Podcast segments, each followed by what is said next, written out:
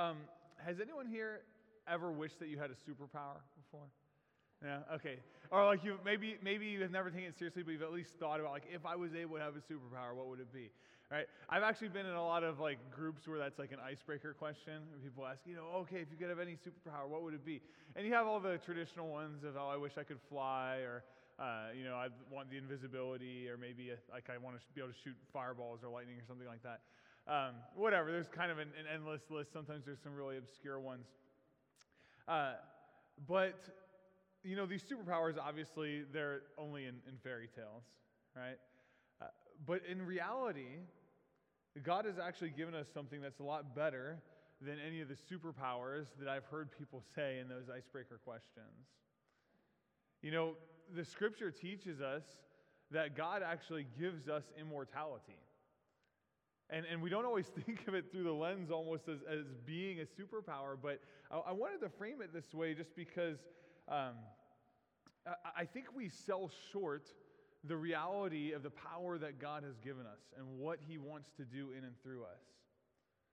You know, I, I, was hesitant even in some ways to open with the idea of talking about superpowers because I don't want to mix the, the truth of Scripture with the fantasy of comic books and Marvel movies, right? Um, but in the end, I decided to go with it because I want us to have an elevated view of the power that God has given us. And I also did this because the power that fictional characters exercise in the movies or the comics or whatever it may be um, are readily apparent in their stories. As a matter of fact, it's like the whole story is generally shaped in some way by that power that this person has. Their lives are totally impacted by it. And you know, we aren't living in a fairy tale, but we do have a very real power that God has given us. And in the same way, it should shape everything about our lives. And so I intend to show this to you clearly through the scripture that we're going to be in today in 2 Corinthians 4 uh, 7 through 510. Uh, but before we get into that, I want to just pray together. God, I thank you that you are here with us this morning. Lord, I thank you that you're a God who gives gifts that I think are, are better than what we um, even realize. Lord, that, that you offer us something that's um, greater than what we oftentimes want to take advantage of. And uh, Lord, I just thank you that you have a, a deep care and concern for us. I thank you that you have a love for us. I thank you, Lord, that you choose to put your spirit in us. And you make us more like you. And so, God, I pray that even in our time here this morning, you would be at work in that, that you'd make us more like you. Um, God, whatever burdens we came in here with today, I pray that you'd help us just to shed them at the foot of the cross. God, if we've come in um, just feeling worn down, if we've come in uh, just guilty of sin and weary of that, Lord, if we've come in apathetic, whatever it may be, I just uh, pray that you would direct our hearts and our minds towards you and that your, you, Holy Spirit, I pray, would minister to us. So, God, work through your word and its power. And uh, Lord, help us to uh, just be people that, that love you more when we leave this room than we did when we came in, that look like you more uh, when we leave this room than we did when we came in. Um, so, we love you, and uh, we pray this in your son's awesome name. Amen. Okay, before we read the uh, main passage that we're going to be in today, I want to remind you a little bit of the context of where we are as we've been studying this book that we call Second Corinthians, which is actually a letter that Paul wrote to a church in Corinth. and uh, in this letter, he's been doing a lot of work trying to defend his ministry and his character because there are these false teachers that have come into Corinth and have started to attack Paul's apostleship and attack some of the teaching that he had. And so, uh, as Paul has been defending himself, he's been giving us a really great picture of what a faithful Christian servant looks like. And last week, we saw that a faithful Christian servant is a member of the new covenant. Now, uh, that may be a new word or new concept for you, um, I don't have time to get into the same detail I did last week. Uh, if you're interested in that, I encourage you to go online to our website, you can, or on Spotify, you can listen to the sermon I preached last week. Uh, but in short, the new covenant is the relationship that God has made with Christians to forgive us of our sin and bring us into his family. And this covenant, which is a special relationship, was made possible by Jesus dying on the cross and pouring out his blood for our sins. So he died the death that we deserved. And not only is there forgiveness of sins in this new covenant, uh, but there's also a new birth that we experience entering into it. And God gives us his Holy Spirit. And as the Spirit comes and dwells in us, he transforms us to be people that start to look more and more like him. The Spirit opens up our eyes to truth and makes us uh, to be people that, that see God more clearly and reflect Him more clearly. And uh, with that in mind, we're, we're going to enter into our main passage for today, uh, starting at 2 Corinthians chapter 4, verse 7. We read this. But we have this treasure in jars of clay to show that this all surpassing power is from God and not from us. We are hard pressed on every side, but not crushed, perplexed, but not in despair, persecuted, but not abandoned, struck down, but not destroyed. We always carry around in our body the death of Jesus, so that the life of Jesus may also be revealed in our body. For we who are alive are always being given over to death for Jesus' sake, so that his life may also be revealed in our mortal body. So then, death is at work in us, but life is at work in you. It is written, I believed, therefore I have spoken. Since we have that same spirit of faith, we also believe and therefore we speak, because we know that the one who raised the Lord Jesus from the dead will also raise us with Jesus and present us with you to himself. All this is for your benefit, so that the grace that is reaching more and more people may cause thanksgiving to overflow to the glory of God. Therefore, we do not lose heart. Though outwardly we are wasting away, yet inwardly we are being renewed day by day. For our light and momentary troubles are achieving for us an eternal glory that far outweighs them all. So we fix our eyes not on what is seen, but on what is unseen. Since what is seen is temporary, but what is unseen is eternal. For we know that if the earthly tent we live in is destroyed, we have a building from God, an eternal house in heaven, not built by human hands. Meanwhile, we groan, longing to be clothed instead with our heavenly dwelling, because when we are clothed, we will not be found naked. For while we are in this tent, we groan and are burdened, because we do not wish to be unclothed, but to be clothed instead with our heavenly dwelling, so that what is mortal may be swallowed up by life. Now, the one who has fashioned us for this very purpose is God, who has given us the Spirit as a deposit, guaranteeing what is to come. Therefore, we are always confident and know that as long as we are at home in the body, we are away from the Lord. For we live by faith and not by sight. We are confident, I say, and would prefer to be away from the body and at home with the Lord. So we make it our goal to please Him, whether we are at home in the body or away from it. For we must all appear before the judgment seat of Christ, so that each of us may receive what is due us for the things done while in the body, whether good or bad. Okay, so uh, that, that's the main passage we're going to be working out of for today. And really, as I look at that, there's four basic statements uh, that I'm going to share with you that I think are, are summing up the main ideas of what Paul is trying to communicate in this passage.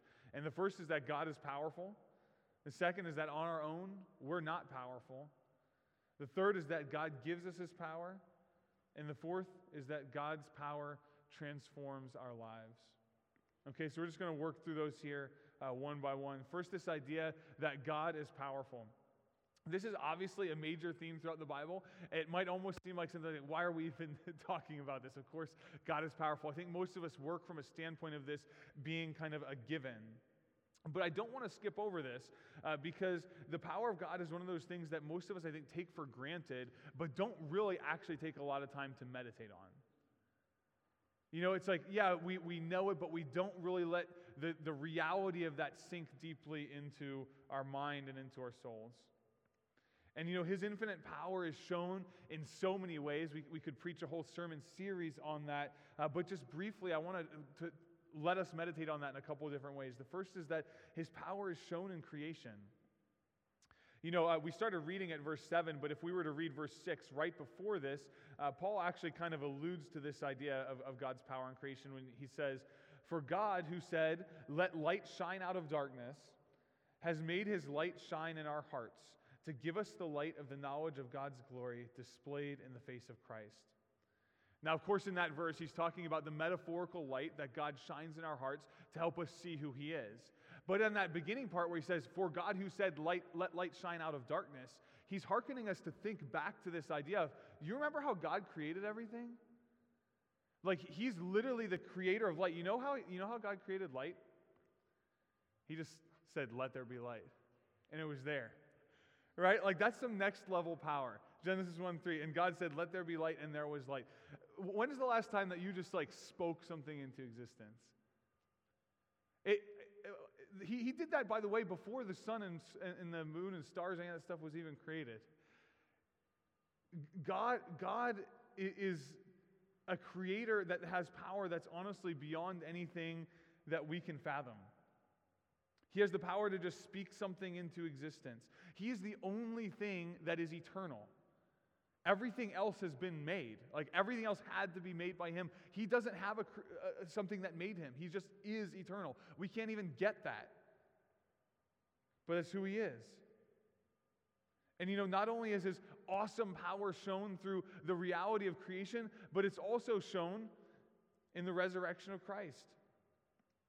Not only does God have the power to create, but he has the power to overcome death.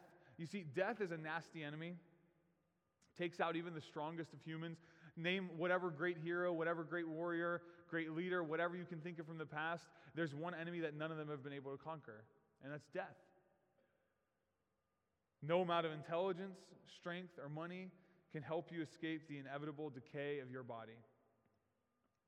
But God is the giver of life, and He showed that He has power over death by raising Jesus from the dead. We see that in verse 14. He says, We know that the one who raised the Lord Jesus from the dead will also raise us with Jesus and present us with you to himself. We'll get into that second part later. But just this idea of, man, remember that God, not only did he create everything, but this one big problem that every single human has that we all know we're ultimately marching towards, he's able to overcome that too. He proved it at the resurrection. You know, we don't have this same kind of power, right? Like the immense power of God is actually all the more impressive when you compare it against the power that we have as human beings. And by the way, I'm not trying to trash humans here. As a matter of fact, we are really powerful creatures when you compare us against the other creatures that God made. Right? He made us the most powerful creatures on this planet. Yeah, there's some that are stronger than us or faster than us, but guess what creature it is that's ruling over this earth? We're the undisputed champs right? like, and God, and, and, God made us that way to do that. As a matter of fact, He gave us this mission to be uh, fruitful, multiply, increase in number, fill the earth and subdue it. He wants us to rule over these creatures. He's made us in His image as, as little rulers that do that. So, yeah, if you compare us to the rest of creation, we look really powerful. And I think that sometimes that might go to our heads. But don't let your power go to your head because despite the high position that God's given us in creation, we are still actually pretty weak in a lot of ways. We see in verse 7 uh, of chapter 4 that we're called jars of clay. We have this treasure in jars of clay. Um, I'm not really into pottery, but I know that clay jars are not very strong. I don't know what kind of new technologies maybe been developed, but I, I feel like if you drop a clay pot, it usually breaks. Uh, and certainly in this time, that'd be the case as well. Um, we have all sorts of vulnerabilities that cause us to struggle in life. We are powerless oftentimes to control many of the things that go on around us. And these kind of things can cause us some real pain. Uh, look at all the ways, for example, that Paul even communicates the weakness and vulnerability that he experienced. In this uh, very passage, we see that he had a lot of struggles that, that he was subject to being someone who's just a human. He was hard pressed he says, right? This communicates the idea of being backed into a corner. I don't know exactly what Paul was thinking about when he wrote this idea of being hard pressed, but he was definitely a guy that knew what it was like to be found in a tight spot where you're getting closed in on. Matter of fact, there was one time that he had to escape a city in a basket. Um, being a human, you might find yourself in some difficult situations that you don't know how to get out of. He was perplexed, the text says. Sometimes uh, he didn't know what was going on. Can anyone relate? I know I'm perplexed. I, I hate being perplexed. Of all the things that frustrate me, I think like working off of inadequate information or not being able to understand a situation is probably like up there near the top. Um, I, I, I want to make good decisions off of lots of information. And just oftentimes I'm limited in what I'm able to gather. And uh, man, that's just part of the reality of being human. I'm not omniscient, I'm so limited in what I'm able to gather. He was persecuted, right? Paul had real enemies that caused him real problems. He was no stranger to being arrested, beaten. Uh, he had murder plots that were formed against him. That was why he had to escape the town in a basket that I referenced earlier. He says that he was uh, struck down. Uh, you know, obviously, he was even literally struck down. Like, there are times he was beaten and flogged. And, you know, he talks about always being given over to death, which I think that you can see that by now, that this is a guy that found himself on the brink of that on multiple occasions. And you know, you're, you're, you may not have been through all the same experiences uh, as Paul, but you can re- relate to all those same experiences. You're subject to being hard pressed or perplexed. You know, you're, you're subject to being persecuted, to being struck down. And you know that, that death is something that's always a possibility. All these come with the reality of being human, with being the jars of clay that we are. You know, our bodies are also described as tents in this passage. Jars of clay aren't very strong, and neither are tents, okay? Uh, they can keep the rain out, and that's about it. um, they, they won't stand up against a bear. Uh, but, you know, even if this body doesn't get killed by people who might be trying to persecute you or something like that, there's also this simple reality that it's wasting away. Even the strongest of us really don't last that long. Moses wrote this in, in, one of the few Psalms that he wrote, Psalm 90 10. It says, Our days may come to 70 years, or 80 if our strength endures. Yet the best of them are but trouble and sorrow, for they quickly pass and we fly away. What's 70 or 80 years in light of eternity? Remember? God has no creator, like, He's just eternal. Even the strongest of us get 70, 80, who knows, maybe 100, 110 years if you're like on the absolute peak. And even over the course of these years, we face all kinds of trouble that we can't control. We might like to think that we're strong, but in reality, we're actually pretty weak. And you know, all the stuff that's listed here isn't even an exhaustive list of our weaknesses. Not only do we have these physical ones, but we have mental and spiritual ones too.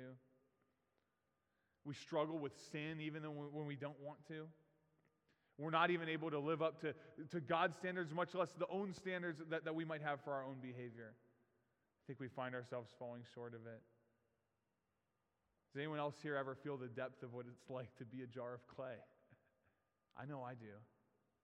I know that I feel that weakness. Not just on a physical level, but even more so on a spiritual level so often. And so when we look at this weakness, especially in relation to God's power, we have to ask why is it that we have a tendency to become so arrogant and so prideful? Why do we think so highly of ourselves when in reality we are so limited? It's a humbling experience to compare ourselves to the power of God. But it's also helpful because it puts a proper perspective on things. When we come to see our weakness in the light of God's power, that helps us come to realize that we are totally in need of God. And you know, we see this a little bit in this passage, but also in some of the other passages that we've read as we've been preaching through Second Corinthians, that Paul's saying, any of the good stuff I've done, it's all God's power working through me. And we realize that we're not able to do anything really of value on our own, certainly not of spiritual value. And you know, our weakness also shows us who's boss, that He is. We have absolutely no power to oppose God. You know, uh, there are all sorts of, of people that can oppose us and struggles that we can come against that are no laughing matter, right? Like we saw, Paul was going through some really serious uh, struggles. God doesn't get hard pressed, perplexed, struck down. These kind of things don't happen to him. If, if somebody wants to oppose God, you know what he does? Laughs. Right? Psalm 2, 1 to 4 actually says this, right? Why do the nations conspire and the peoples plot in vain? The kings of the earth rise up and the rulers band together against the Lord and against his anointed, saying, Let us break their chains and throw off their shackles. The one enthroned in heaven laughs. the Lord scoffs at them. this is like your six year old nephew saying he's going to beat you up. Like it's, there, there's, we have no power to oppose God. None. And, and frankly, we have no room to question him or put him on trial. I think that we uh, come from this, this mentality sometimes where, where we want to be the people that judge whether we like the decisions that God's making or not, whether we like the way that He set things up to be or not. We'll be the judge of it. We have no room to do that. Okay? Uh, Job learned that the hard way. You read this long book Job, and there's a lot of terrible things that happened to him, even when he didn't do things that were wrong. And he's going through all this, like, if only I could talk to God, if only I could please, plead my case. And so finally, God speaks to Job at the end of the book, and he starts off by, by saying this uh, Job chapter 38, verses 4 to 5. Where were you when I laid the earth's foundation? Tell me if you understand. Who marked off its dimensions? Surely you know. Who stretched a measuring line across it? And he goes on and on and on to show Job all these kind of things where he doesn't have a clue what he's talking about. He wasn't there for any of this. He, he has no room to question God and his infinite power and wisdom. And, and by the end, after God kind of takes him through all this kind of stuff, Job just is like, Yeah, I was totally out of my lane. I had no idea what I was talking about. We act sometimes like we have a right to judge God when we don't like the way that something happens or when we don't like a command that He's given. Guys, we, we don't have the wisdom or the perspective to do that.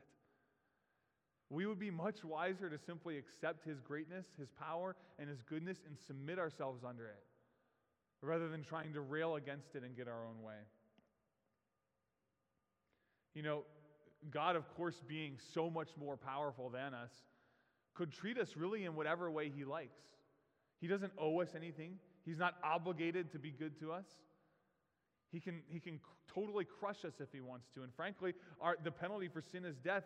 It's, it would be well within his rights to give that to us. But God, because he's good, doesn't choose to operate that way.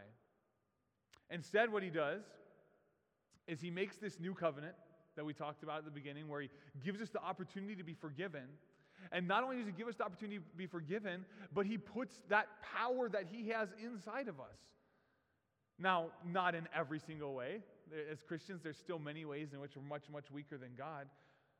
But he does start to invest some of this in us, right? This is crazy. Look at go back to verse 7 about us being jars of clay. But we have this treasure in jars of clay to show that this all surpassing power is from God and not from us. God puts his treasure inside of us. The, the all surpassing power of this God that we've been talking about puts that inside of these weak little jars of clay. Strange receptacles for such a great treasure. I don't know about you. If I had treasure that great, I, I don't think I would be keeping it in something as weak as a, a jar of clay. I'd, I'd want one of those nice looking treasure chests, like from a pirate movie, got a nice lock and key. No, but it's us, frail little us that he decides to invest his power in. And you know, this is actually really cool because that God choosing to invest his power in us, these jars of clay, is a win win. It's a win for God. Why? Because the weakness of the vessel allows him to display his glory even more. Right? And that, that's actually what the passage uh, talks about. Um, he's put this in this, this power in these weak jars of clay so that we can see that this power is from God. Like, there's no way that you could look at us and, and think that we're able to do some of the things that we're actually able to do in our own power. Like that we'd be able to overcome death, which is going to happen. Like if you're a Christian, you're going to be raised with the Lord to eternal life. You know, or, or even just things like the spread of the gospel and the way that that's gone across the planet and transformed so many hearts and all these kind of things. Who would think that we could do that? It's God's mighty power working within us. You know, think of it this way. In sports, which shows the greatness of an athlete more? Which is more impressive? If a, a really good athlete goes to a team that's already stacked and wins a championship with them, like Kevin Durant did with the Warriors? or is it way more impressive if you're a really great player and you go to a team that's garbage and you're so good that you end up turning that team into a championship team, like LeBron did with Cleveland? Like, that's a lot more impressive. Right? Like that, that's a lot more impressive because the, the weakness of what's around you is what, starts to show the greatness. And that's what God does by putting his treasure in us jars of clay. But obviously, it's not just a win for God, it's a win for us too. Because in that, we have the power now to persevere through all these other kind of weaknesses that would generally do us in. Right? And that's why when we see in verses 8 and 9, Paul talks about this. He says, We are hard pressed on every side, but not crushed. Perplexed, that's the jar of clay side, but not in despair, right? Because the treasure that's within him. Persecuted, but not abandoned. Struck down, but not destroyed. You see that because of this treasure that's within us, even though that, that weak jar of clay aspect allows us to be harmed on, in all of those, uh, those earlier ways, the treasure within us allows us to persevere in all the, the things that he says as well. The power of God is what sustained him. Look at some of these other statements. Verse 16, he says, Therefore, we do not lose heart. Though outwardly we are wasting away, yet inwardly we are being renewed day by day. You know, it would be, it would be easy to lose heart in the midst of all the troubles that he was going through. Right? Like, not just all the physical stuff, but even remember, these are his friends that he led to the Lord that he's literally having to defend himself against because there's false teachers that have come in trying to, re, uh, to ruin his reputation. That would hurt. But in all this, God is renewing him day by day. And it's this, this renewing with the Holy Spirit that, that uh, sustains us each day that I think allowed him to be the kind of guy that when he get thrown in prison, he's, what's he doing? Singing hymns, right? He's not trying to tunnel his way out. Look at this Acts 16, 23 to 25. After they had been severely flogged, they were thrown into prison, and the jailer was commanded to guard them carefully. When he received these orders, he put them in the inner cell and fastened their feet in stocks. About midnight, Paul and Silas were praying and singing hymns to God, and the other prisoners were listening to them. Huh? Who's singing hymns to God when they're put in the prison and their feet are in stocks? Most people aren't. It would have to be someone that's being renewed day by day by the power of the Lord. You know, I believe this is why he was able to write that we should rejoice always and give thanks in all circumstances. He wrote this at the end of 1 Thessalonians. He says, Rejoice always, pray continually, give thanks in all circumstances, for this is God's will for you in Christ Jesus. The renewing power of God allows us to get up each day and face it with joy, regardless of whatever stands in our way. And this is a real treasure. And you know what? Even if we don't wake up the next day, that's fine too. It's actually a win for us since God has given us eternal life. And we see that communicated here in this passage. Look at chapter 5, verses 1 and 2. For we know that if the earthly tent, that's this body, we live in is destroyed, killed, we have a building from God, an eternal house in heaven, not built by human hands. Meanwhile, we groan, longing to be clothed instead with our heavenly dwelling. It's like, yeah, th- this, this body is going to die at some point. But we're going to get resurrection bodies. Like we're going to get new bodies that we get to, that, that aren't perishable and weak the same way that these ones are. And so we, we see this again in 2 Corinthians 5 8. He says, We are confident, I say, and would prefer to be away from the body and at home with the Lord. The Christian view of death is so interesting, right? Because we can actually look at it as something that, that isn't something to be feared as the end of everything, but it's actually a gateway into something better. And I don't say that as an empty platitude, right? Like, I think that we say things like that when we want to comfort each other at funerals. And, but most of us don't live with that actual reality, right? It's like somebody dies, we don't know what to say, and uh, we, we hope that they've passed into something else. So we say, oh, they're in a better place. But how many of us that say that actually believe that? How many of us actually believe that death is a gateway into something that's, that's better? Because Paul did. He lived his life that way. And that's why he was able to go on and, and subject himself to all these different kind of dangers being obedient to the Lord because he truly wasn't scared of it. Matter of fact, he knew that it was preferable. I don't think most of us actually live that way. And, and, you know, I'm, I'm preaching to myself here too. Like, I realize there's, I, I know these promises of God, but actually like owning them, believing them, and living in them is something different. Of course, we don't seek death out intentionally. Remember, he's the guy that escaped in a basket. Like, he wasn't trying to die. There were plenty of people that wanted to kill him. We, ha- we have our time on this earth that God has called us to faithfulness and obedience, and we don't know when our time may come. But when it does, it's actually the gateway into something that's even better. Truly, not just as an, a trite saying that, that tries to make people feel better when they're grieving. You know, I told you that God gave us uh, this superpower of immortality. Right? And, and, and this is what's being communicated here. This idea that even in death, we actually get to be clothed with something that's even better. And just as that, that superheroes have their power that shapes their lives, the way they live, and the things that they do in their communities, guess what? This power of immortality that we have is something that should shape our lives and the way that we interact with our communities as well. Something that transforms our lives. The treasure that God places within us should absolutely transform the way that we live.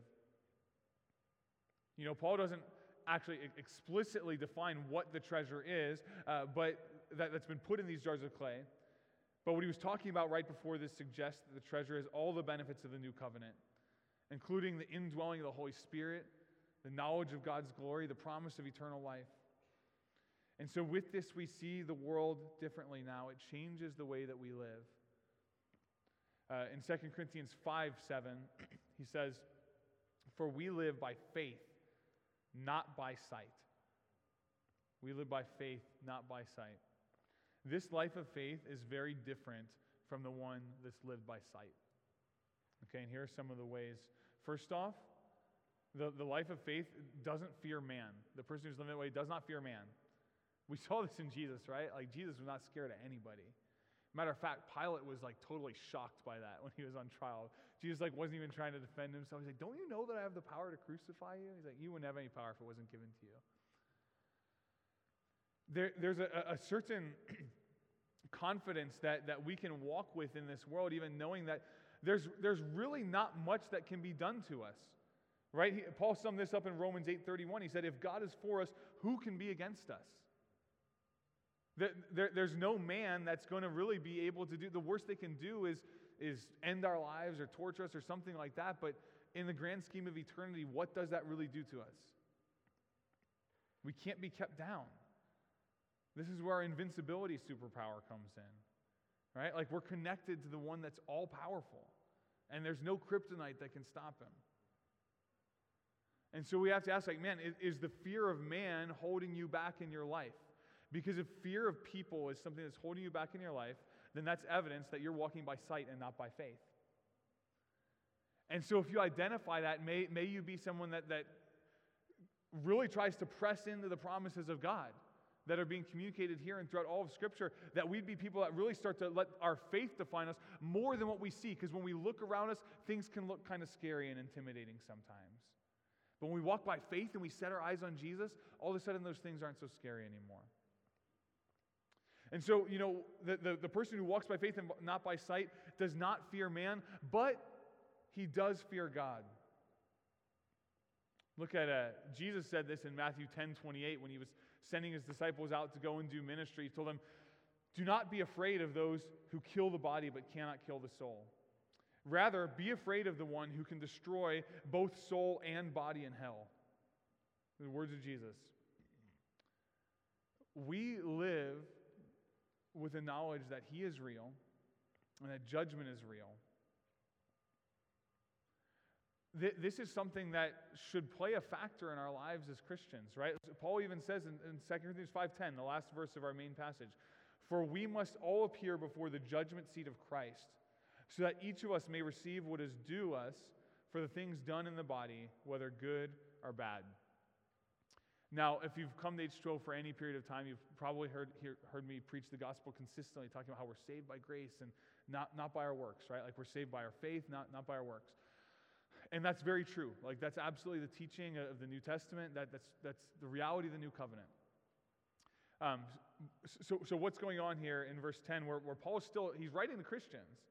And he says, we must all appear before the judgment seat of Christ, right? Like, even for us as Christians who've had our sins forgiven, in some way, we're still going to appear before the judgment seat of Christ. Now, uh, th- there's a c- couple different theories on what might be communicated here. First off, there's no doubt that even as Christians, although our sin is absolutely forgiven by Jesus Christ on the cross, there is still such a thing as heavenly reward. Like what, what you do in the body, even as a Christian, still matters a lot. You know, Jesus told us, for example, Matthew 6, to store up for ourselves treasures in heaven. Why would he tell us to do something that we can't do? Like there, there clearly is an opportunity to be able to do something like that. We see different levels of reward in the parable of the talents, where the guys came back with different amounts of, of money that they'd made with what was given to them, and they actually have different rewards that are given to them in light of that. Um, th- this is a hard concept.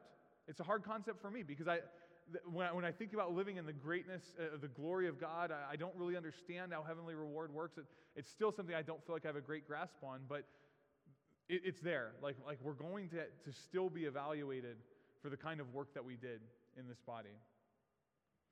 And the other thing that I would say here too is yes, we are absolutely saved by faith and not by works. But sometimes, because we, we put such an emphasis on that, I think that we run the danger of separating faith and works more than what the Bible ever actually designs them to be separated as. Okay? Because real faith cannot help but be connected to good works. It, they, they, cannot exist apart from one another. And this is one of the things that James even gets at a lot in his book. Um, but you'll see that, man, if, if you are a person that actually has faith, you're going to be a person that actually has works. And if you don't have works, then you don't have actual faith. And so I don't know if, if Paul is maybe even trying to communicate that aspect here of like, the, the works that you have are going to be reflective of the faith that you actually had in Christ as well. But regardless of whatever arguments there may be about this, this verse, one thing is clear like what we do in this body matters a lot, and it matters to God, and we're going to have to answer to Him. And so rather than us being people that are so scared of what people think, which I think is what generally we're thinking about, is how other people think of us. Really, the one that matters is what is God thinking? Like, how is God evaluating the way that I'm making my decisions, spending my time, you know, any of those kinds of things? That's the one that matters. We don't fear man in the life of faith, but we do fear God. And in fear, I don't mean the sense of fear like he's going to smite us or something. We know that we're forgiven in Christ, but I mean that in the sense of we revere him, we respect him, and we hold his opinion at a high level. You know, in the life of faith, when we live by faith and not by sight, we also are people that persevere through difficulty. In verses, uh, chapter 4, verses 16 to 18, he says, Therefore we do not lose heart. Though outwardly are, we are wasting away, yet inwardly we are being renewed day by day. For our light and momentary troubles are achieving for us an eternal glory that far outweighs them all. So we fix our eyes not on what is seen, but on what is unseen, since what is seen is temporary, but what is unseen is eternal. When you live by faith, whatever earthly problems you're going through look light and momentary in the grand scheme of eternity. And, and, I don't say that to trivialize the problems of anyone in this room, okay? It's not me that wrote it. God, God inspired Paul to write this, okay? And the thing is, Paul was a guy that knew a lot of serious troubles, right? Probably more so than what most of us, or maybe even any of us, have experienced in this room.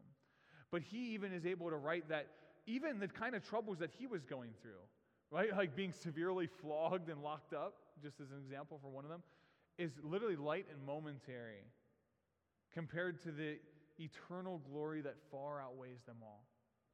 You see, the person of faith is not uh, constantly a slave to circumstances or, or, or uh, dejected by the things when they don't go well here because we have perspective. Well, we realize that there's really nothing that can happen to us that's that bad in this life when we have an eternal home with the Lord secured. And so that helps us to persevere through whatever difficulty you might be going through. You know, people of faith, we also uh, serve and sacrifice for the good of others. He wrote in uh, chapter 4, verses 11 to 12 For we who are alive are always being given over to death for Jesus' sake, so that his life may also be revealed in our mortal body. So then, death is at work in us, but life is at work in you. Why was it that Paul and his friends were going through all these kind of troubles? It wasn't because he was choosing to sit at home and keep to himself. Matter of fact, the only reason this was happening is because he wouldn't shut up about Jesus. So he'd go around and consistently preach, and what that did was create a lot of trouble for him. But he was okay with that. He was, he was okay with what, he, what he says as uh, carrying around with them uh, or, or, being uh, given over to death for Jesus' sake. That's fine. Because as he's doing that, his life is being revealed in his mortal body. How? That power is being exhibited through Paul, through the way he lives and through the preaching of the gospel.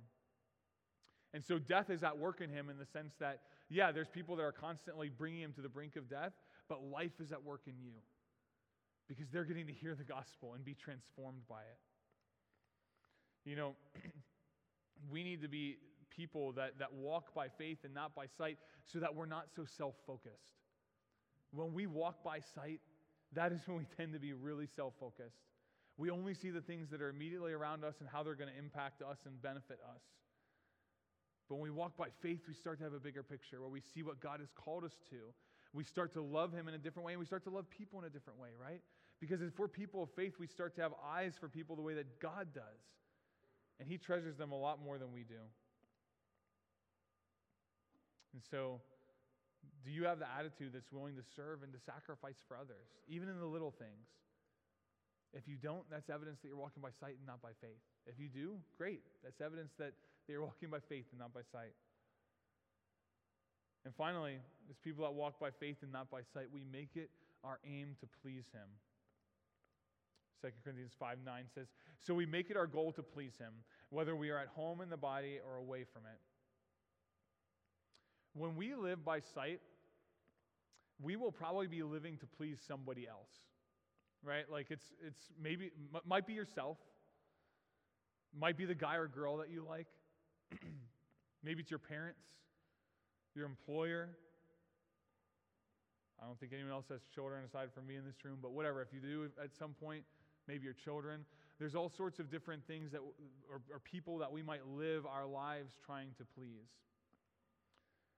And you know, that's, that's not entirely bad. I hope we do try to please other people on some level, but ultimately, the one we should actually be trying to please is God. And the only way you're going to live that way is if you walk by faith, because otherwise it's a lot easier to live in a way where you're trying to please the people that you see on a daily basis. We, we don't see God on a daily basis. I, I can't look at Him with my eyes. That's why I'm walking by faith and not by sight. But when that faith is what's directing me, I see how pleasing Him is so much more important than any other figure that I may want to please in this world. So, as you can see, the life of, of faith is very different than the life of walking by sight. And so I want to ask you, man, like just how much is your life directed by faith rather than by sight? How about your career choice?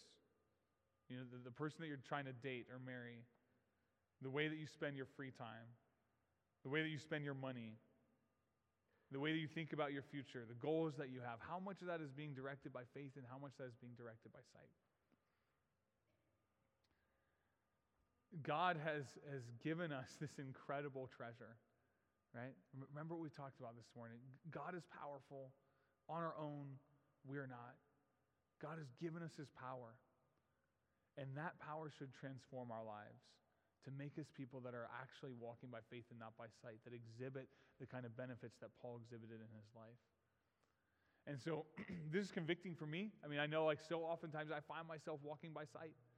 I find myself selling out, trying to, to pursue sin or, or just selfishness or whatever else it may be. Um, but, but this is one of the things that we're here together as a community to do, right? Because we can't just look at God. I can't just see Him with my eyes right now.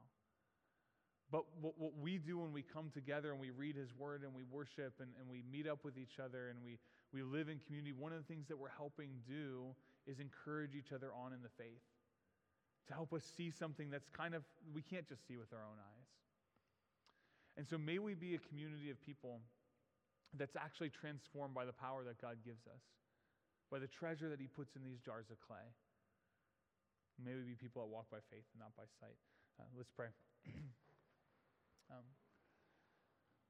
God, I thank you uh, that you do put your treasure in jars of clay.